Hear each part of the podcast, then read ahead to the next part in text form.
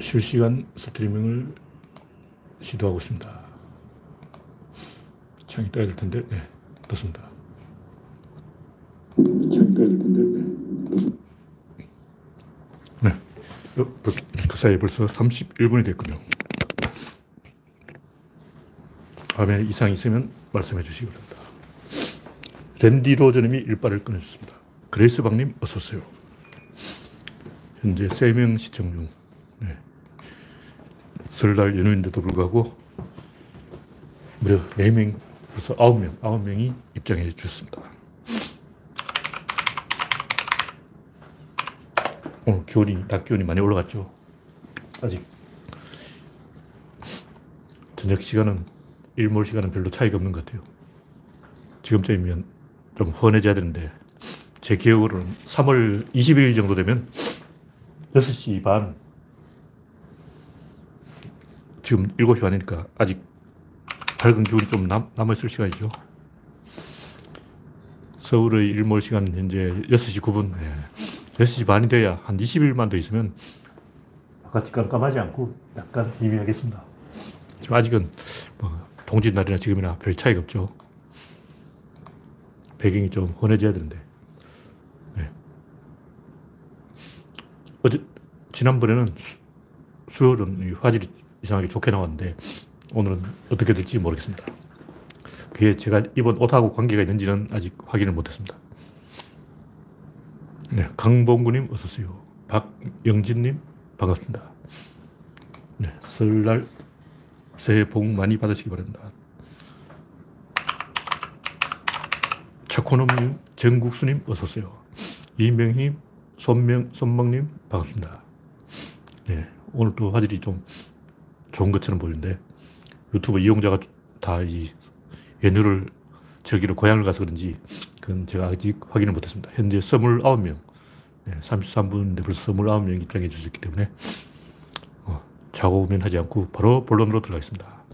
오늘 이 영상 제목은 전체 제목은 금태섭과 심상정의 기생정치. 여기서 기생은 기생충의 기생이에요. 그러니까 뭐 명월관 기생이 아니고 이 기생충 정치. 기생충 정치하면 뭔가 이 라임이 안 맞기 때문에 금태섭과 심상정의 기생 정치. 내 자식 꺼내야 재밌지. 그래서 네 글자씩 끊어서 제목을 기생 정치라고 만들어 봤는데 이 기생은 그 기생이 아니다. 기생충 정치다. 무슨 얘기냐면 자체 엔진이 없이 그 상대방이 해놓으면 그걸 묻어가려는 얌체 정치를 하는 사람들이 이명박, 안철수, 박근혜 이런 쓰레기들이죠. 상대방이 이제 바이, 그 뭐야, 오바마가 경제를 살려놓았으니까 아, 여기다가 조금 더 어, 군불을 때면 되겠네. 나는 경제의 신이 될 거야. 트럼프죠.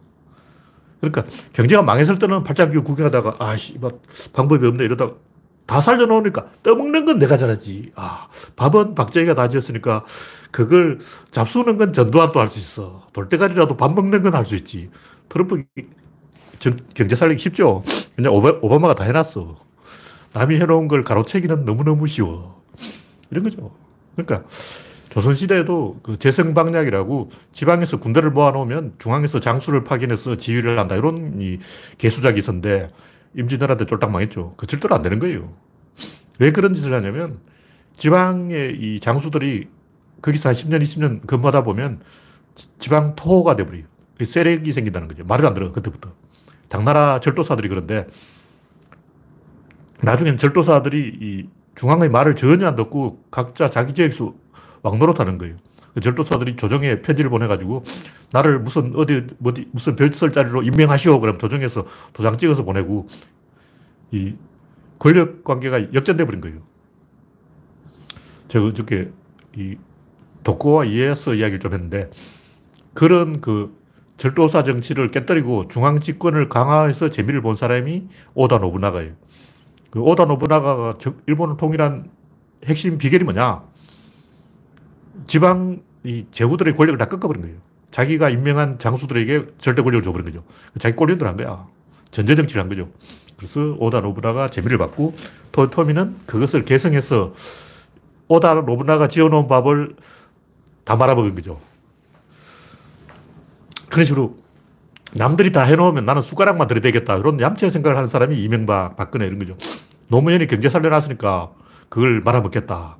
이런 어, 생각이죠. 근데 이 금태섭, 심상정 이런 양반도 똑같아. 문바들이 다 해놓으면 자기들이 밥숟가락 들이대겠다는 거예요. 무슨 얘기냐면 정치라는 건 전체를 봐야 돼요. 전체에 뭐가 있냐면 신뢰가 있는 거예요. 제가 최근에 이야기했지만 그 원자론적 사고방식, 구조론적 사고방식, 이 차이가 뭐냐. 원자는 알갱이, 알갱이. 이 알갱이가 있는 거예요. 이 알갱이가 좋아야 된다. 이게 원자론이에요. 구조론은 뭐냐. 이 알갱이와 이 주변과의 관계가 좋아야 된다. 이 알갱이는 중요한 게 아니고 이 알갱이 주변에 뭐가 있는지 이걸 봐야 되는 거예요. 금태섭이 어떤 짓을 하는지 알아보려면 금태섭 주변에 어떤 인간이 있는지 보면 돼. 이 인간을 보는 것은 의미가 없어. 이게 무슨 얘기냐면 문제는 알갱이가 좋다. 얼굴이 잘생겼어. 머리가 좋아. 일을 잘해. 보통 사람들이 이렇게 생각하죠. 근데 사실은 문재인이 훌륭한 게 아니고 문바들이 훌륭한 거예요. 문재인과 문바의 신뢰 관계가 좋은 거라고. 근데 금태섭이나 심상정 같은 사람은 그런 신뢰가 전혀 없죠. 그리고 그 사람들 어떻게 했냐면 알맹이야, 알맹이. 어. 그 알맹이를 보세요. 속을, 속이 중요하다. 자기가 더 도덕적이고 자기는 어, 소통도 잘하고 어. 문재인은 인터뷰도 잘 안 해주는데 자기는 매일매일 신문 기자하고 인터뷰하고 어. 문재인은 기자들한테 돈도 안 뿌린다. 자기는 기레기한테 돈 뿌리고 어. 이런 짓을 하겠다는 거예요. 그러니까 심상정이든 금태섭이든 이런 이 정신 나간 자들이 진중권 같은 개는 아니고 고양이 같은 인간들 하는 짓이 뭐냐면 문재인의 그 알맹이 머릿속 내보다 못하지. 이런 얘기 전부 들어보면 전부 그런 얘기야. 진중권 얘기는 문재인보다 내가 공부를 더 많이 했지. 뭐런 거라고. 알맹이가 중요하다. 이게 원자론적 사방식. 구조로는 관계가 중요하다. 이 관계, 신뢰예요. 신뢰가 깨지니까 쓸데없어. 의리가 없는 인간은 죽은 인간이야. 의리를 알아야 인간이 되는 거예요. 의리를 모르는 놈은 일단 인간이 아니 인간이 아니면 바퀴벌레야. 벌레들 가지고 뭐 이야기할 필요 없어. 금태섭은 현재까지 벌레 벌레. 네. 차코모님, 정국수님, 이명희님, 손목님, 강범구님, 신동희님, 지제이리님, 구한호님, 아무님, 정미광님, 몰님, 김영권님, 어서오세요. 네, 벌써 50명 입장해 주셨군요. 그래서 이 금태섭, 심상정 이런 사람들이 진용근 같은, 강준만 같은 사람들이 하는 얘기 들어보면 뭐 자세히 보면 문재인이 좀 아스퍼그가 아닌가. 안면인식 장애가 아닌가. 사람 만나기를 좀 싫어하는 게 아닌가. 이런 그 알맹이가 속이 어떻다. 요걸 가지고 터집하고 있어요. 문재인과 문바들의 신뢰관계 이건 전혀 관심이 없고 개인기를만 겨루자 이거예요. 아까 얘기했듯이 오다 노부나가가 성공한 비결은 오다 노부나가하고 토요토미 데시하고 링에서 도쿠가와 이에서 셋이서 대결하면 누가 이길까요? 그러니까 오다가 싸움을 잘하냐, 토요토미가 싸움을 잘하냐, 도쿠가와 싸움을 잘하냐, 거의 막상막하요. 차이 없어. 오다가 잘하는 것은 오다는 훌륭한 부하를 거느리고 있는 거야. 그럼 오다의 훌륭한 부하가 누구냐? 그 토요토미하고 도쿠가와야. 오다가 제일 강한 이유는 토요토미와 도쿠가와 오다의 부하이기 때문에 그런 거예요. 이게 핵심이라고. 오다 훌륭한 게 아니고 오다의 부하들이 훌륭한 거야. 그, 왜 오다의 부하도 훌륭한가? 오다는 자기 부하들을 한테만 떡을 주고 지방 제후들한테 떡을 안 줬어요. 원래 일본은 나눠 먹기라고. 일본의 와사삭이라는 것은 한 놈이 독식하면 안 되고 같이 나눠 먹어야 돼. 아도 혼자 먹으면 안 되고 서가도 먹고 다 같이 조금씩 나눠 먹는 게 일본 정치라고. 근데 오다는 이 한국식 정치를 하는 거예요.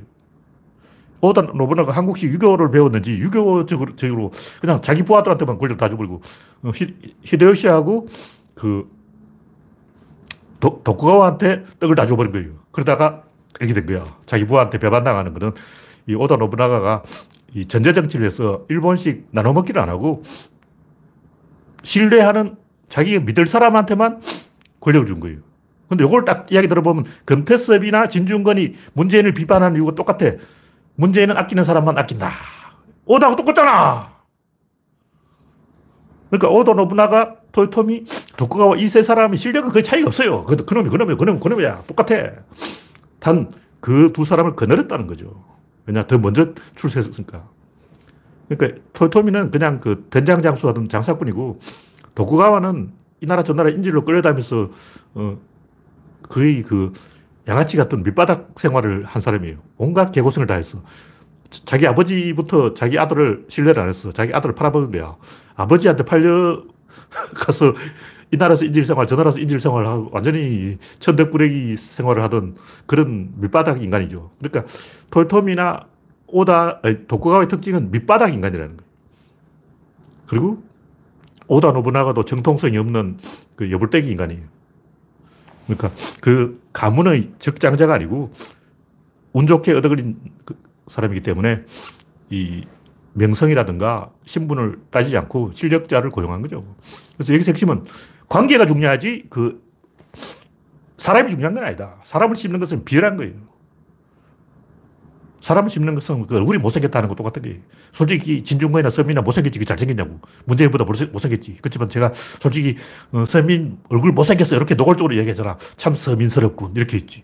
어. 제가 진중권을 비판해도 참 중권스럽지. 이렇게 했지. 다 대놓고, 야, 너 왜 그렇게 못생겼냐? 이런 말을 안 했다고. 어, 사람 얼굴 보고 공개하면 안 돼. 나도 진중권 얼굴이 못생겼다. 이걸 가지고 공격 안 해. 하는 짓이 비열하다. 이걸 가지고 이야기하지. 그러니까, 뭐, IQ가 낮다. 얼굴이 못생겼다. 뭐 이런 생각은 원자론적 사고방식이고, 그 주변에 관계가 안 좋다. 진중권하고 친한 사람 누구 있냐? 없잖아. 서민하고 친한 사람이 누구야? 없지. 어. 어리가 없는 거예요. 금태섭하고 친한 사람 누구냐? 다 배신했지. 금태섭은 자기 주군인 안철수부터 배신한 사람이야. 그러니까 원자론적 사고를 버리고 이 구조론적 사고를 보면 그 사람의 그 알맹이가 아니라 관계가 중요하다는 거예요. 그래서 이 금태섭 심상정의 기생정치, 기생충처럼 행동하는 것은 이 알맹이가 중요하다는 사고방식 때문에 이런 가짜들이 나오는 거예요. 알맹이 중요한 게 아니야. 관계가 중요해. 하여튼, 금태섭은 아직 의리를 배우지 않았기 때문에 인간이 못 됐어요. 근데 이런 벌레는 계속 나오게 돼 있어요. 왜냐면 우리의 임무가 뭐냐? 그런 벌레를 퇴치하는 게 우리 임무라고. 강준만의 배신, 진중권의 배신, 금태섭의 배신, 안철수의 배신, 서민의 배신, 심상정의 배신, 이런 배신 시리즈가 왜 나오냐고. 그게 우리의 역할이라는 거죠. 우리가 하는 일이, 직업이, 어, 그런 배신자를 계속 발굴하는 거야. 이 금덩어리보다 더 보물이야. 신났잖아. 계속 우리는 배신자만 발굴하면 돼. 왜냐면 어차피 배신자는 나오게 돼 있어요. 역사책 얼굴 보라고 다 배신자지. 100명 있다면 99명이 배신자예요. 배신자를 발굴하는 게 우리의 역, 임무이기 때문에, 미션이기 때문에 우리는 계속 벌레를 발굴해, 바, 발견해야 된다. 최근에 발견한 벌레는 금태섭이다. 심상정은 좀 괜찮은 사람인 줄 알았더니 알고 보니 벌레였다. 이런 게 밝혀졌죠. 네, 다음 곡기는 중국의 뻔뻔. 중국인들은 엄청 뻔뻔해졌어요. 왜 그러냐. 옛날 그 독일도 그렇고 일본도 그렇고 제국주의 시절에 다 뻔뻔했어. 영국도 프랑스도 다한 번씩 뻔뻔했어요.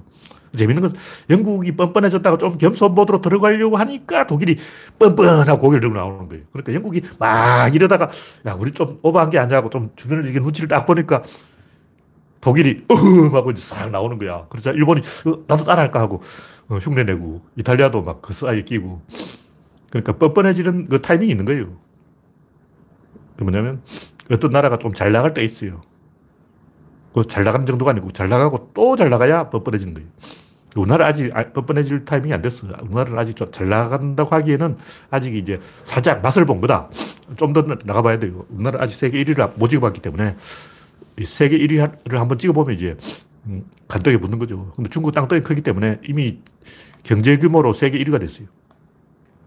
미국을 제치고 이제 거의 세계 1위를 근처까지 왔는데 이 기사로 보면 중국이 사실상 이제 지원이에요, 지원. 그래서 이 중국의 힘이 얼마나 세졌는지 확인해 보려는 거예요. 그래서 미국을 때려서 그 반응을 보고, 야, 우리 중국도 좀 힘이 세진 게 아니야 하고 이제, 어, 중빠가 되는 거예요, 중빠. 어, 환빠 뺨치는 중빠, 중화빠. 그또 하나의 에너지 흐름은 뭐냐면, 이 공산당들이 독재 국가이기 때문에 시진핑이 잘릴 때까지 사고를 치는 거예요. 그러니까 시진핑이 잘릴까 안 잘릴까, 잘릴까 안 잘릴까, 잘릴까. 이게 엄청 궁금한 거야. 그래서 지도자를 궁지로 몰아붙이는 거죠. 무슨 얘기냐. 박정희가, 야, 우리 내, 우리 좀 오버한 게 아니야. 그러면 차지철이, 각하, 아니됩니다. 우리는 밀어야 됩니다.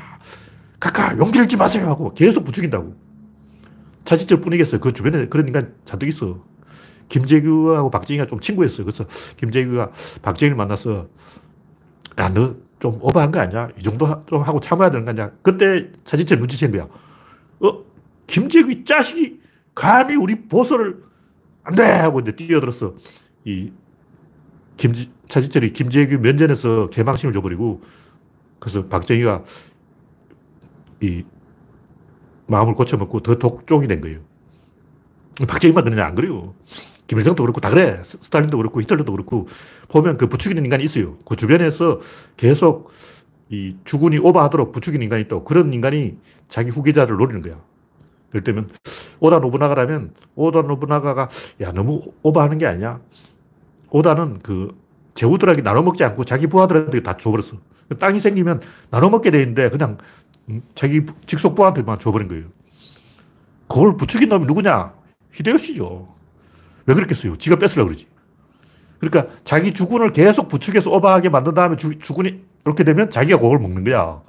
그리고 박정희가 이렇게 되면 차지철이 이제 박정희 자를 노리는 거죠. 김정희가 그걸 알고 쏴버린 거예요. 그래서 박정희를 죽을 때까지, 박정희가 죽을 때까지 부, 부추기는 거예요. 그래서 박정희가 죽으면 차지철이 내가 대통령이다. 요걸 노린다는 거죠. 그걸 누가 했냐면 베리아가 한 거예요. 스탈린을 계속 부추겨가지고 스탈린을 죽게 만들어버린 거예요. 그 스탈린이 죽으면 소련은 내 거야. 그러다가 이 허르쇼프가 그걸 눈치채고 그 말렌코프하고 짜고 베리아를 제껴버린 거죠.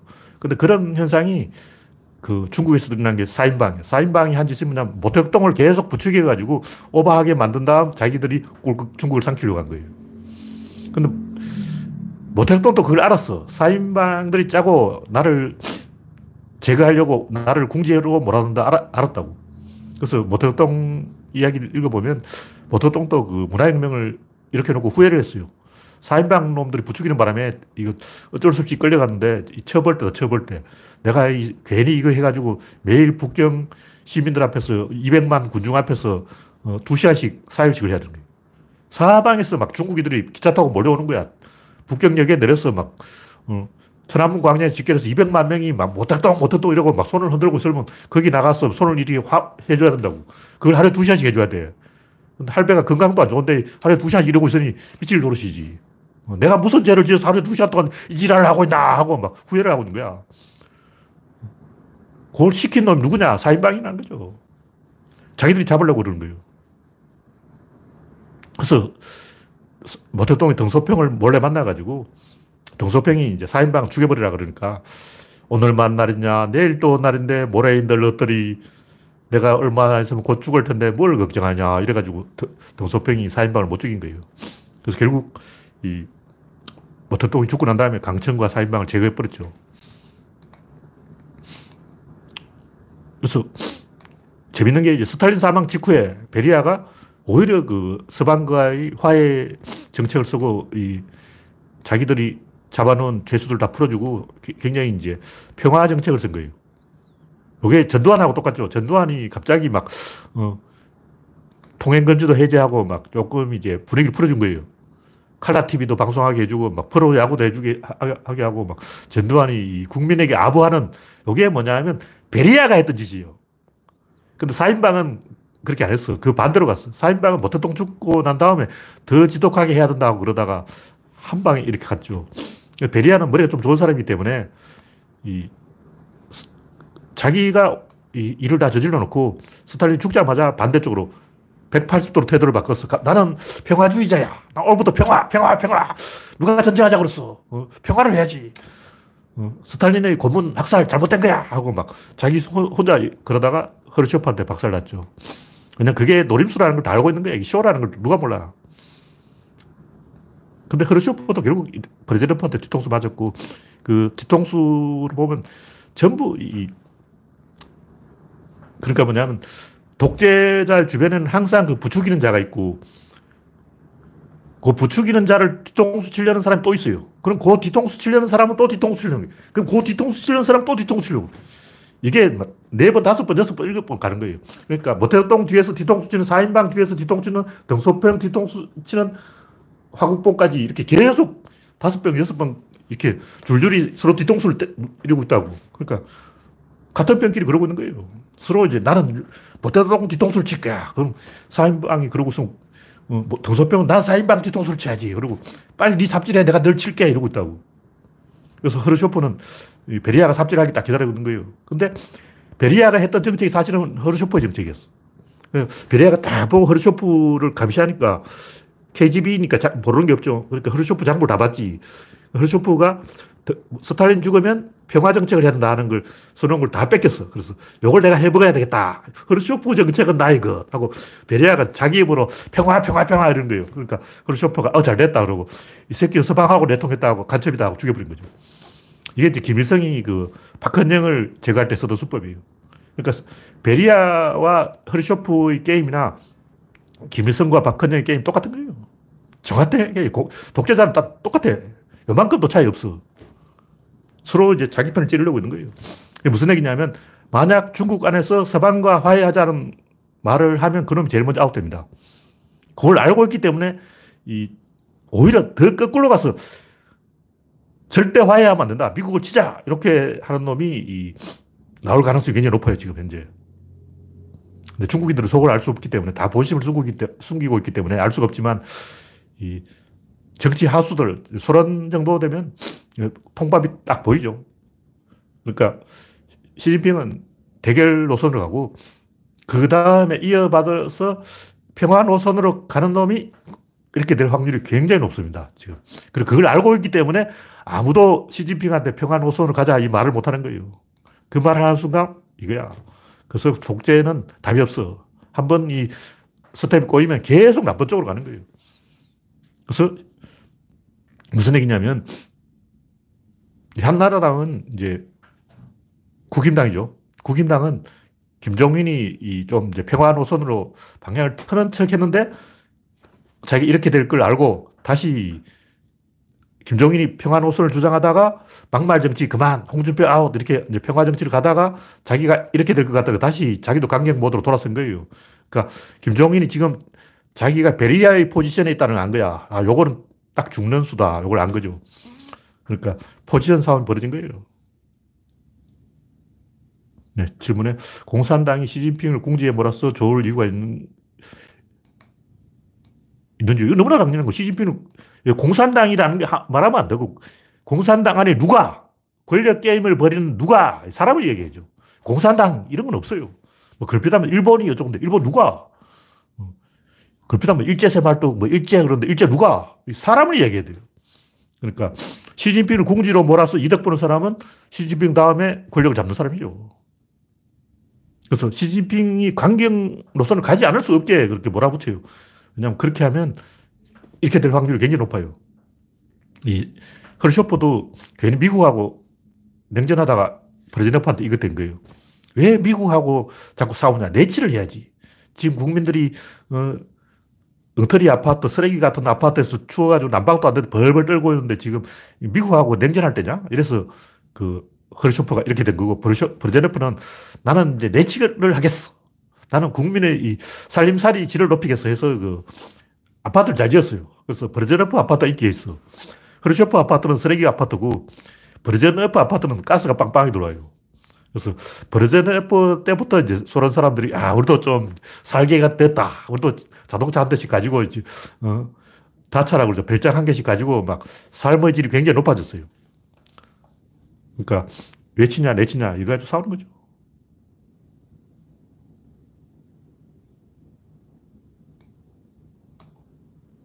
항상 그 그런 식으로 권력 게임을 하면 이 삽질을 하게 됩니다. 그러니까 정권 교체를 해야지 정권 교체를 안 하고 그냥 사람 교체를 하면 최악의 결정을 하게 돼 있어요. 아까 얘기했듯이 원자론적 사고방식이 그런 거예요. 원자를 교체하는 건 아무런 의미가 없어.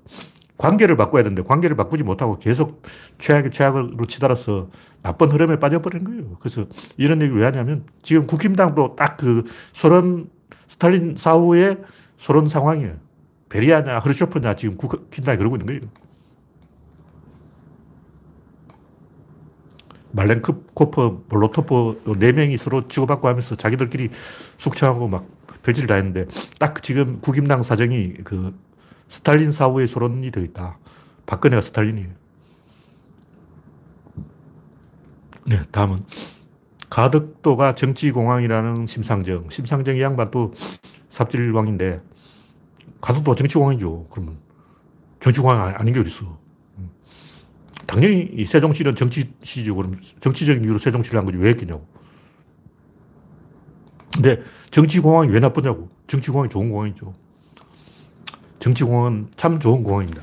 그래서 정치공황이기 때문에 나쁘다 하는 것은 굉장히 생각이 없는 거고, 굳이 말하면, 이 국가가 좀 흥하려면 양극체제로 가야 돼요. 단극체제는 굉장히 위험한 거예요. 근데 서울과 부산이 되면 그 중간에 있는 대구는 협살을 당합니다.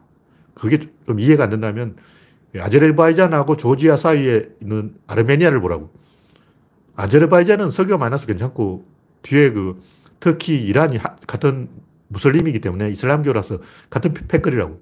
그래서 아제르바이잔은 숨통이 트여져 있는 거예요. 근데 그 위에 있는 조지아는 옛날 그르지아죠. 그르지아는 흑해를 끼고 있기 때문에 바다가 있어. 항구가 있어. 그래서 관광객이 많이 오는 거예요. 그래서 먹고 살만해. 근데 그 중간에 있는 조지아, 아르메니아는 답이 없어요. 딱 대구가 아르메니아권이라는 거예요. 그래서 이번에 이 아르메니아, 아제르바이잔 전쟁에 아르메니아가 졌죠. 산업도 없고 그, 그렇게 살 수 없어요. 이거는 구조적인 이유예요. 그래서 양극 체제로 가야 이 나라가 어떤 의사결정을 할 수가 있어요. 단극 체제는 이 굉장히 위험하고 어떤 상황에 대응할 수 없는 구조론적으로 봤을 때 나쁜 구조가 되는 거예요. 그래서 이 정치공황을 해야 됩니다. 그래서 정치인들이 있는 거예요. 정치인들이 왜 존재하냐고.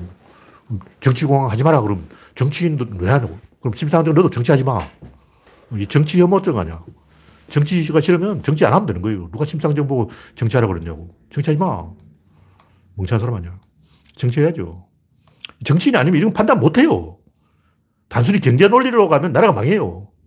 정치 논리로 가야 나라가 균형을 잡는다고. 경제 논리로 가면 어떻게 해야 되겠냐. 서울 인구 5천만 돼버려요. 서울을 초고밀도로 개발하는 게 경제적으로 이득입니다. 강남은 더 개발하고 강남에다가 100층짜리 빌딩 10개 지어버려요. 그러면 서울이 더 발전해. 그럼 대한민국 전체가 더 발전하는 게 좋은 거야. 음. 그러면 이제 나라가 망하는 거죠. 나라가 망하고 난 다음에 이제 어쩔 거냐고. 그래서 경제 논리로만 가는 것은 굉장히 위험하기 때문에 정치 논리가 균형을 잡아주는 거예요. 그래서 단기적으로는 이 강남에다가 100층짜리 빌딩 10개 지어버리면 경제 성장합니다.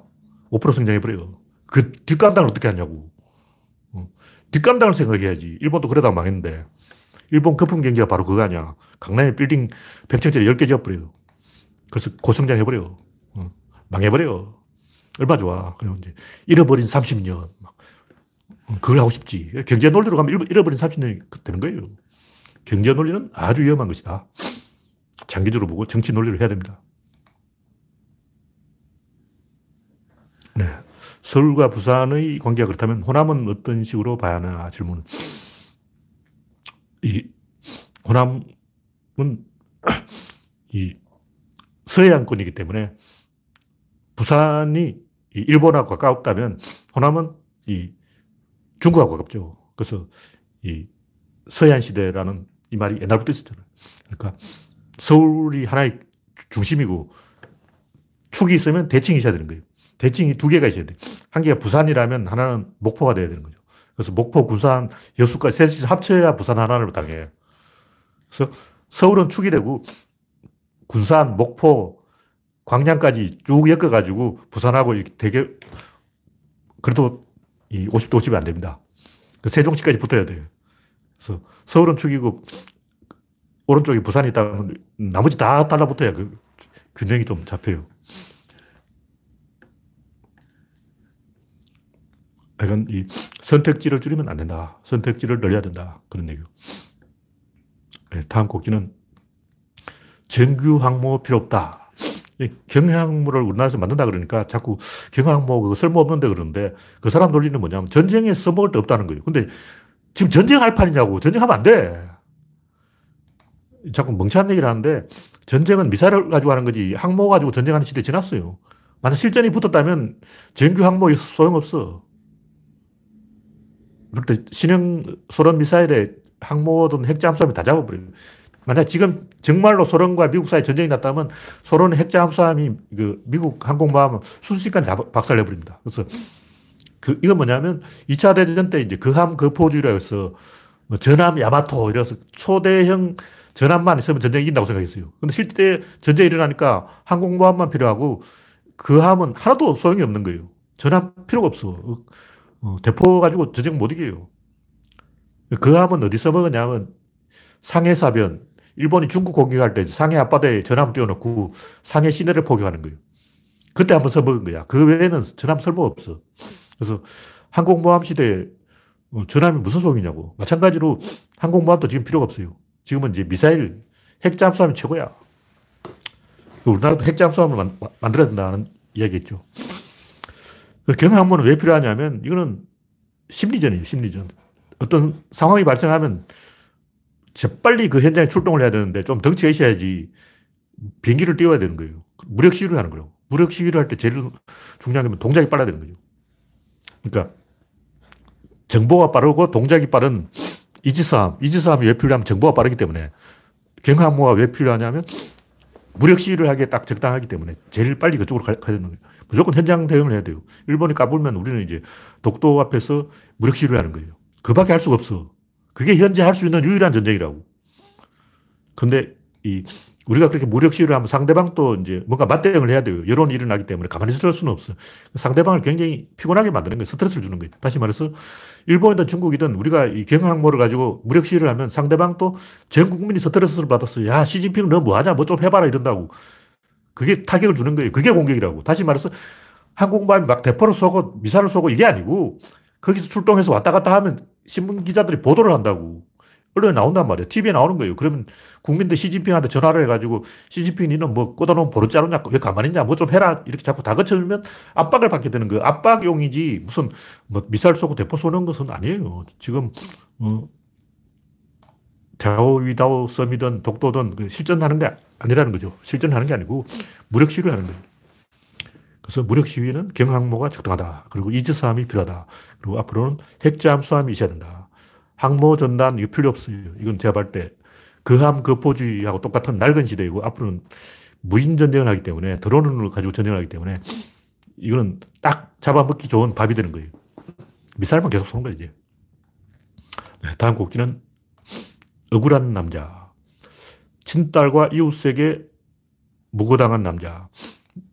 미국에서는 친딸이 이 친구를 아, 어떤 사건이 있었냐면 어떤 여성이 자기 아버지가 20년 전에 자기 친구를 죽이는 걸 갑자기 지금 기억해냈다 그런 거예요. 20년 동안 까먹고 있었는데 20년 어, 동안 기억이 안 나는데 갑자기 기억이 났다는 거야. 그래서 아버지가 자기 친구를 죽였다. 어떤 여성이 어, 증언을 한 거죠. 그래서 아버지를 경찰 신고해 버렸어. 근데 친딸이 왜 아버지를 멀쩡한 여자가 어, 무고를 저질러서 성범죄자, 강간범, 살인범 이렇게 이제 천하의 어, 악마로 고발을 해버렸을까? 알고 보니까 그게 최면 치료 중인데 최면 술사에 속아서 가짜 기억을 만들어낸 거예요. 뭐냐면 그 사람이 자기 아버지가 살인을 저질렀다. 그 장면을 봤다. 방금 기억해냈다. 이게 최면 술사가 만들어낸 거예요. 그, 그 당시 신문에 난 걸 짜깁기 위해서 신문에 나왔던 보도를 자기 기억으로 착각해 버린 거예요. 그러니까 최면술사가 20년 전을 기억해봐, 20년 전을 기억해봐, 막 강요를 하니까 20년 전에 신문에서 본 걸 기억해내 버린 거죠. 이게 무슨 얘기냐면 사람은 옆에서 누군가 바람잡이 하면 거의 다 넘어가요. 특히 미성년자는 더 잘 넘어가. 그러니까 어, 성인이 미성년자에게 이래라 저래라 명령하면 미성년자는 그 시킨 대로 해버려요. 그게 옳은 자기 판단인지 아닌지 생각도 안 해. 그냥 아무 생각 없이 그냥 해버려요. 우리나라도 그 비슷한 사건이 있는데, 친딸에게 이 무고를 당하고, 이웃 사람에게도 무고를 당했는데, 여기서 중요한 것은, 이, 사람을 가지고 물건 늘어지면 안 된다. 그런 얘기죠. 인간은 이 누가 옆에서 바람잡이를 하면 거의 넘어가기 때문에 사람 탓을 하면 안 되고 이, 이런 사건이 일어난 이유가 뭐냐면 그 이런 사건의 가해자들이 자기 잘못했다는 걸 전혀 자각을 못 해요. 왜냐하면 자본주의 사회에서 좀 띨빵한 아저씨들은 좀 당해도 사다 이렇게 생각하는 거예요. 일단 어떤 사람이 교도소 좀 들락거린다. 좀 문제가 있다. 저런 사람은 좀 누명을 써도 괜찮다. 이런 식으로 생각하는 거예요. 제 아버지가 좀 질이 안 좋다. 그러면 저런 아버지는 질이 안 좋으니까 좀 당해도 사지. 뭐 이런 식으로 생각하는 거예요. 그럴 때 인간은 굉장히 잔인해져요. 그러면 그 이성을 차리는 건 어떠냐? 우리는 이성이냐, 뭐 감성이냐 그런데 무슨 얘기냐면 내가 어떤 사람을 봤는데 그 사람은 굉장히 약하고 띠라고 멍청하고 바보 같다. 그러면 갑자기 잔인해져요. 그럼 그 반대로 상대가 그 거물이고 힘이 있고 박근혜처럼 형광등 100개의 아우라가 있고 그러면 아, 건들면 안 되지 하고 쫄아버리는 거죠. 아, 지금 못 건드려. 이렇게 생각하는 거죠. 그럼 박근혜 이 뺨에다 커트칼로 끈 사람은 뭐냐? 감히 박근혜를 형광등 100, 100개의 아우라를 못 느낀 사람이야. 그래서 박근혜를 지지, 자 들이 뿌다고 난 거지. 내 눈에는 아우라가 보이는데 저 인간은 아우라가 안 보이나? 어. 그러니까 그 범죄자는 박근혜를 만만한 그냥 형편없는 약한 여성으로 본 거고 박근혜 지지자들은 와 감동의 도가니 막 성모 마리아 섬기듯이 보는 거죠. 그 차이가 있는 거예요. 그래서 이 어떤 뭐 집시라든가 뭐 노숙자라든가 유태인이라든가 이런 걸 보면 약자라는 생각이 들면서 자기 내면에 잠재해 있는 잔인성이 노출됩니다. 그 반대로 상대방에 좀 힘이 있다 하는 게 느껴지면 그게 감추어져요. 그래서 막 쫄아서 아, 건드리면 안 돼. 어, 이렇게 기, 가 죽어버리는 거예요. 그러면 어떤 나라가 좋냐, 좋은 나라인가? 우리나라에서 태어나기만 하면 노숙자라도 거물이다, 대단하다, 빽이 있어, 함부로 건드릴 수 없어. 감히 우리가 저 사람을 건드리면 안 돼. 이런 생각을 하게 만들어야 돼요. 한국에 태어났다는 이유만으로 이 뒷배가 있는 사람으로 호르몬이 그렇게 나와야 된다는 거죠. 이런 건 호르몬의 판단이 이성적인 판단이 아니야. 범죄자들이 무슨 생각하겠어요. 그냥 호르몬이 시킨 대로 하는 거죠. 그래서 친딸이 또는 이웃집 사람이 무고를 했다면 그거는 만만하게 보고 그러는 거예요. 어떤 사람이 만만하게 보이면 그때부터 이제 저런 짓을 해. 반대로 만만하게 보이지 않으면 조심해서 하는 거예요. 그러니까 이상한 행동을 하는 사람들은 세상을 만만하게 보고 있는 거야. 세상을 만만하게 보지 말라. 그런 얘기를 제가 하는 거죠. 예, 다음 꼭지는 허슬러의 죽음. 래리 플린트 아저씨가 죽었는데 허슬러 편집장이죠. 허슬러 뭐 신문사 사장, 잡지사 사장인지 야한 도색 잡지를 팔아서 영화로까지 나왔는데 이 양반도 할말 있죠. 미국 수정법 제1조인지 뭐 어쩌고 저쩌고 그런데 제가 보기에 이 사건은 약자와 약자의 권력 게임이라는 거죠. 제일 약자가 누구냐? 여성이 약자죠. 여성 중에 이제 가모장, 제가 가모장이라고 표현했는데, 이 여성 중에도 이 부녀회 뭐 이런 거 해서 조금 이제 특히 교회 아줌마 뭐 이런 사람들이 권력 행동을 해요. 그냥 권력을 잡고 싶거든. 근데 그런 사람들이 자기보다 더 약한 사람이 누구냐 다 찾아보니까 권력을 좀 세우고 싶은데 만만하지 않아. 제일 만만한 게 게이인 거죠. 동성애자가 제일 만만해. 그래서 어, 나보다 약한 사람을 발견했다. 게이다. 이렇게 생각하는 거죠. 그러면 더 약한 사람이 누구냐? 화장실에서 혼자 오른손으로 해결하는 손오공남이죠. 그 사람, 그러니까 미국 헌법은 그 힘이 없는 여성과 더 힘이 없는 장가목간 노총각 사이에서 장가목간 노총각 편을 들어줬다. 뭐 그런 얘기고. 이 나라마다 이 문화가 다르기 때문에 우리나라에 똑같이 적용할 수는 없어요. 제가 이야기하는 건 이게 권력 게임이라는 걸 알아야 된다는 거죠. 그래서 교, 회에서이 게이를 탄압하잖아요. 왜 기독교, 개신교 교회는 게이를 탄압할까? 그 진짜 그 밑바닥에 있는 진짜 심리는 뭐냐면 교회 아줌마들이 자기가 당했다 생각하기 때문에 복수하고 싶은 거예요. 왜 여성 아줌마가 제일 밑바닥이고 당해야 돼? 20대 처녀는 잘났다고 막 화장 딱 해가지고, 어, 목 힘주고 막 빼딱구도 신고 돌아다니는데, 왜 아줌마는 집에서 애나 보고, 어.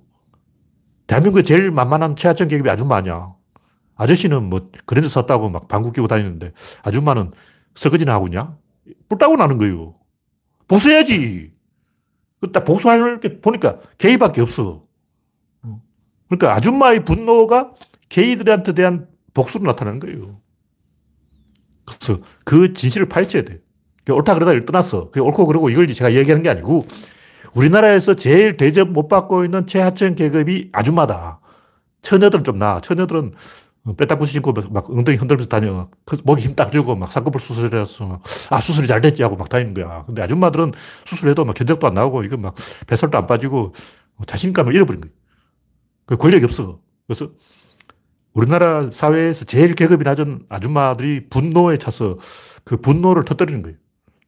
그래서 이 사람들이 게이를 공개하고 있지만 그 본심은 대한민국을 공개하는 거예요.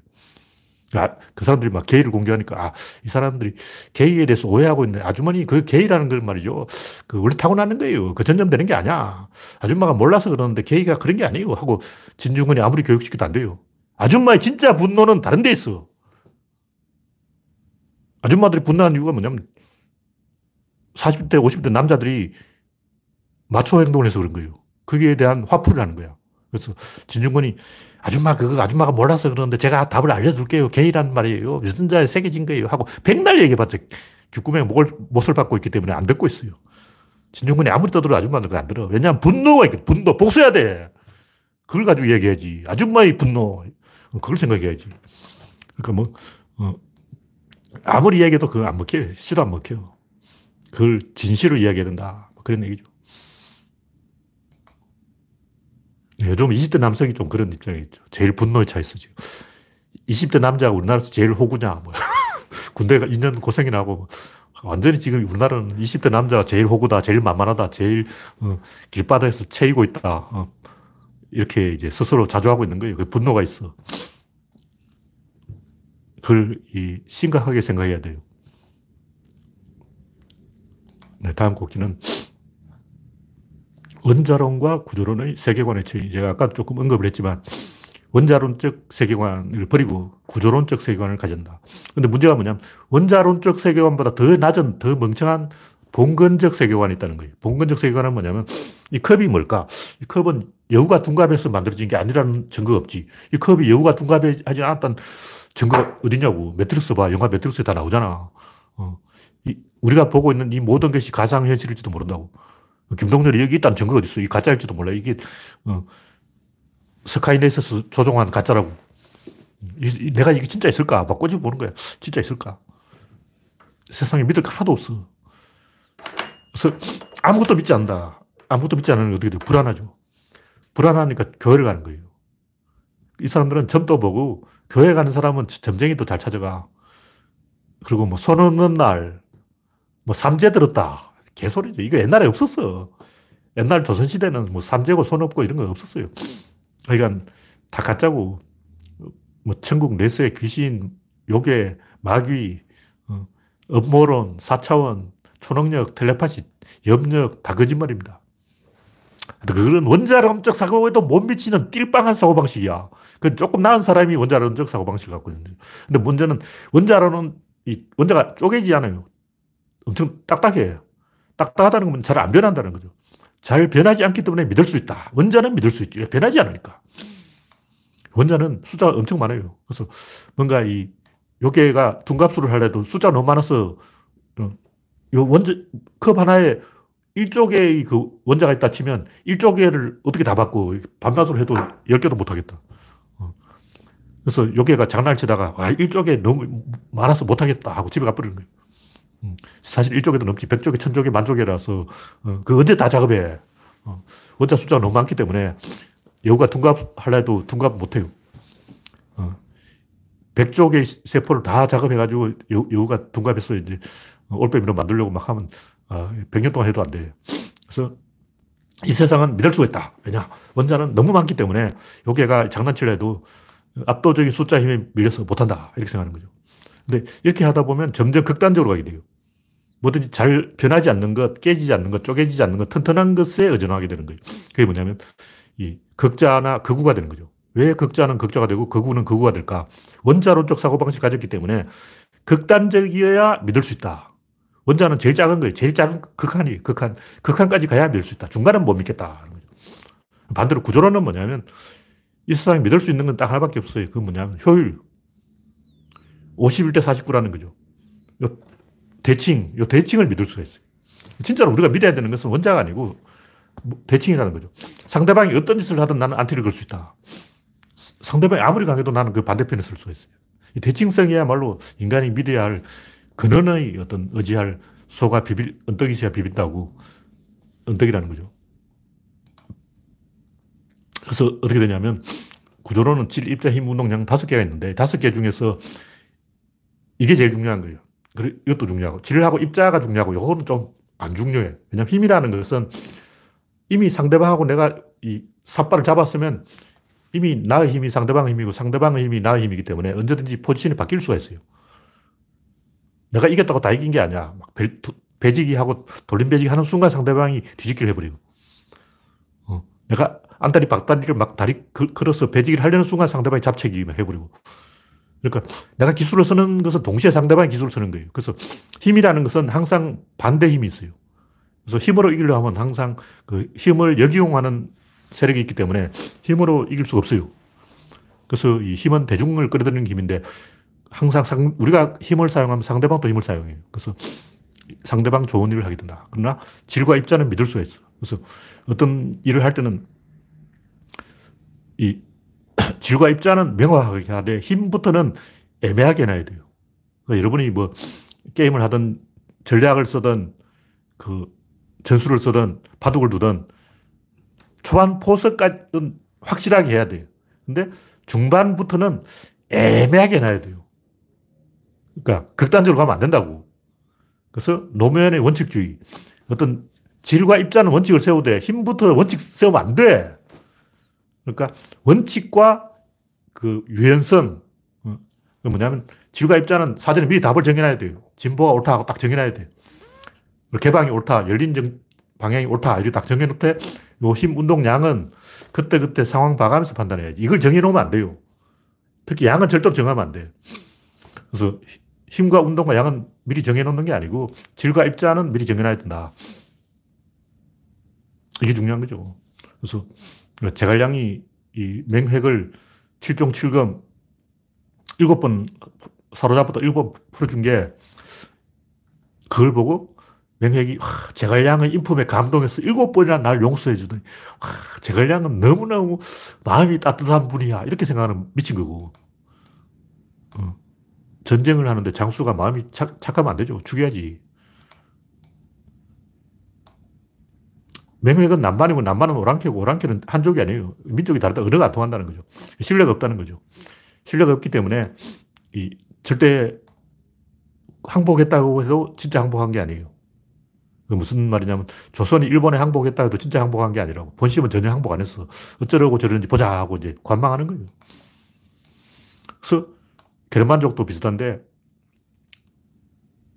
게르만족은 항상 돌아다니기 때문에 이 한 곳에 3개월 이상 머물러 있으면 안 돼요.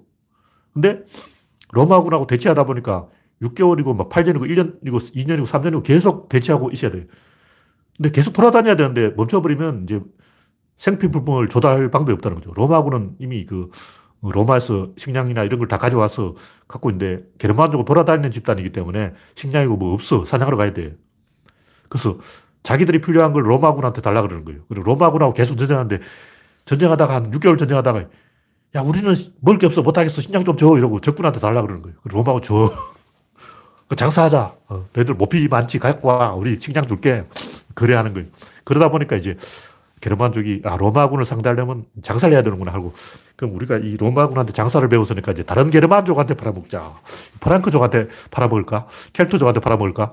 이렇게 하다 보니까 로마군 편에 붙어버린 거죠. 그래서 게르만족들이 하나하나 로마군에 동화됐는데 그러다 보니까 게르만족이 로마군보다 더 힘이 세져 버렸어요.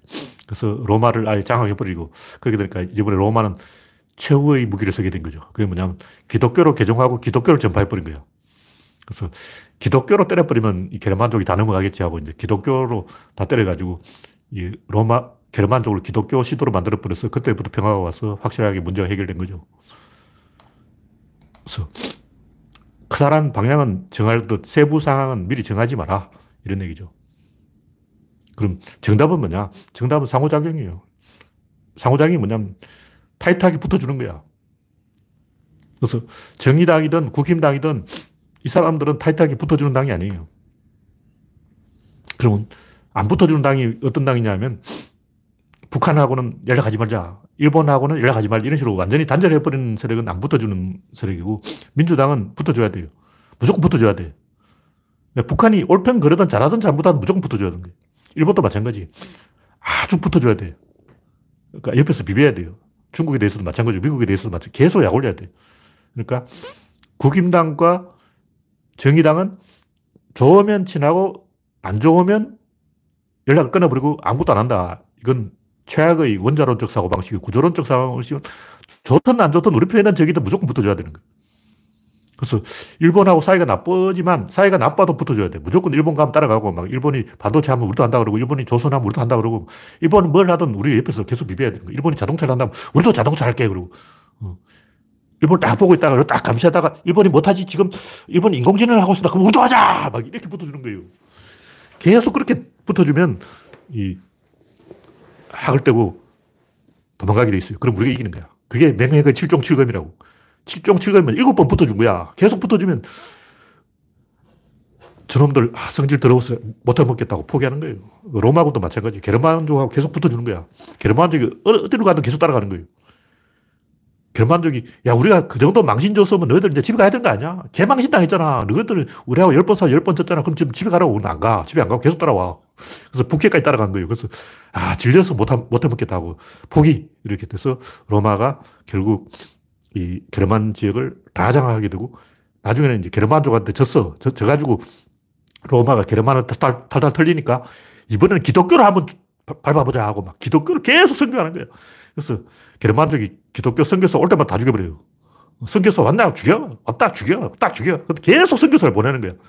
그러다가 결국 로, 게르만족이 기독교에 넘어가서 어, 로마하고 평화를 가지게 됐다. 이게 중세예요. 끝까지 붙어줘야 돼요. 북한에 대해서도 마찬가지. 북한이 믿다고 해서 연락을 끊어버리고 비비지 않고 그러면 안 되고 계속 북한하고 뭔가 상호작용을 해야 돼요. 경제 교류도 하고 관광객 교류도 하고 정치적 교류도 하고 계속 교류를 하면 지쳐서 나가 떨어지게 됩니다. 로마가 게르만족을 박살낸 방법을 우리가 써먹어야 됩니다. 우리가 힘이 있을 때는 따라다니면서 로마를 괴롭혀요. 힘이 없을 때는 종교를 괴롭혀요. 그게 로마가 쓴 방법이다. 네, 현재 8시 23분이 되었기 때문에 이야기가 좀 남아있지만 오늘 이걸로 마치겠습니다. 왜냐하면 구조론적 세계관, 기다리는 자가 이긴다. 뭐두 곡째 남았는데 같은 얘기예요. 이걸 정리해 놓은 게 원자론과 구조론 세계관 차이. 우리의 전략은 뭐냐? 상호작용이다. 상호작용은 뭐냐? 비비는 것이다. 비비는 건 뭐냐? 옆에서 계속 붙어주는 거예요. 계속 따라다녀. 북한이든 일본이든 미국이든 러시아든 24시간 졸졸 따라다니면 어, 제풀에 나가 떨어지게 돼 있어요. 예를 들면 미국은 중국에 대해서 잘 몰라. 중국 제자들 왜 저러지? 하고 안 붙어주는 거예요. 그래서 중국하고는 싸우자 그러고 그런데 그건 최악의 방법이에요. 우리는 무조건 붙어주는 거예요. 중국 옆에서 계속 왔다 갔다 해야 돼요. 그게 정답이다. 네, 현재까지 91명 시청 중 네, 참여해주신 91명 여러분 수고하셨습니다. 감사합니다.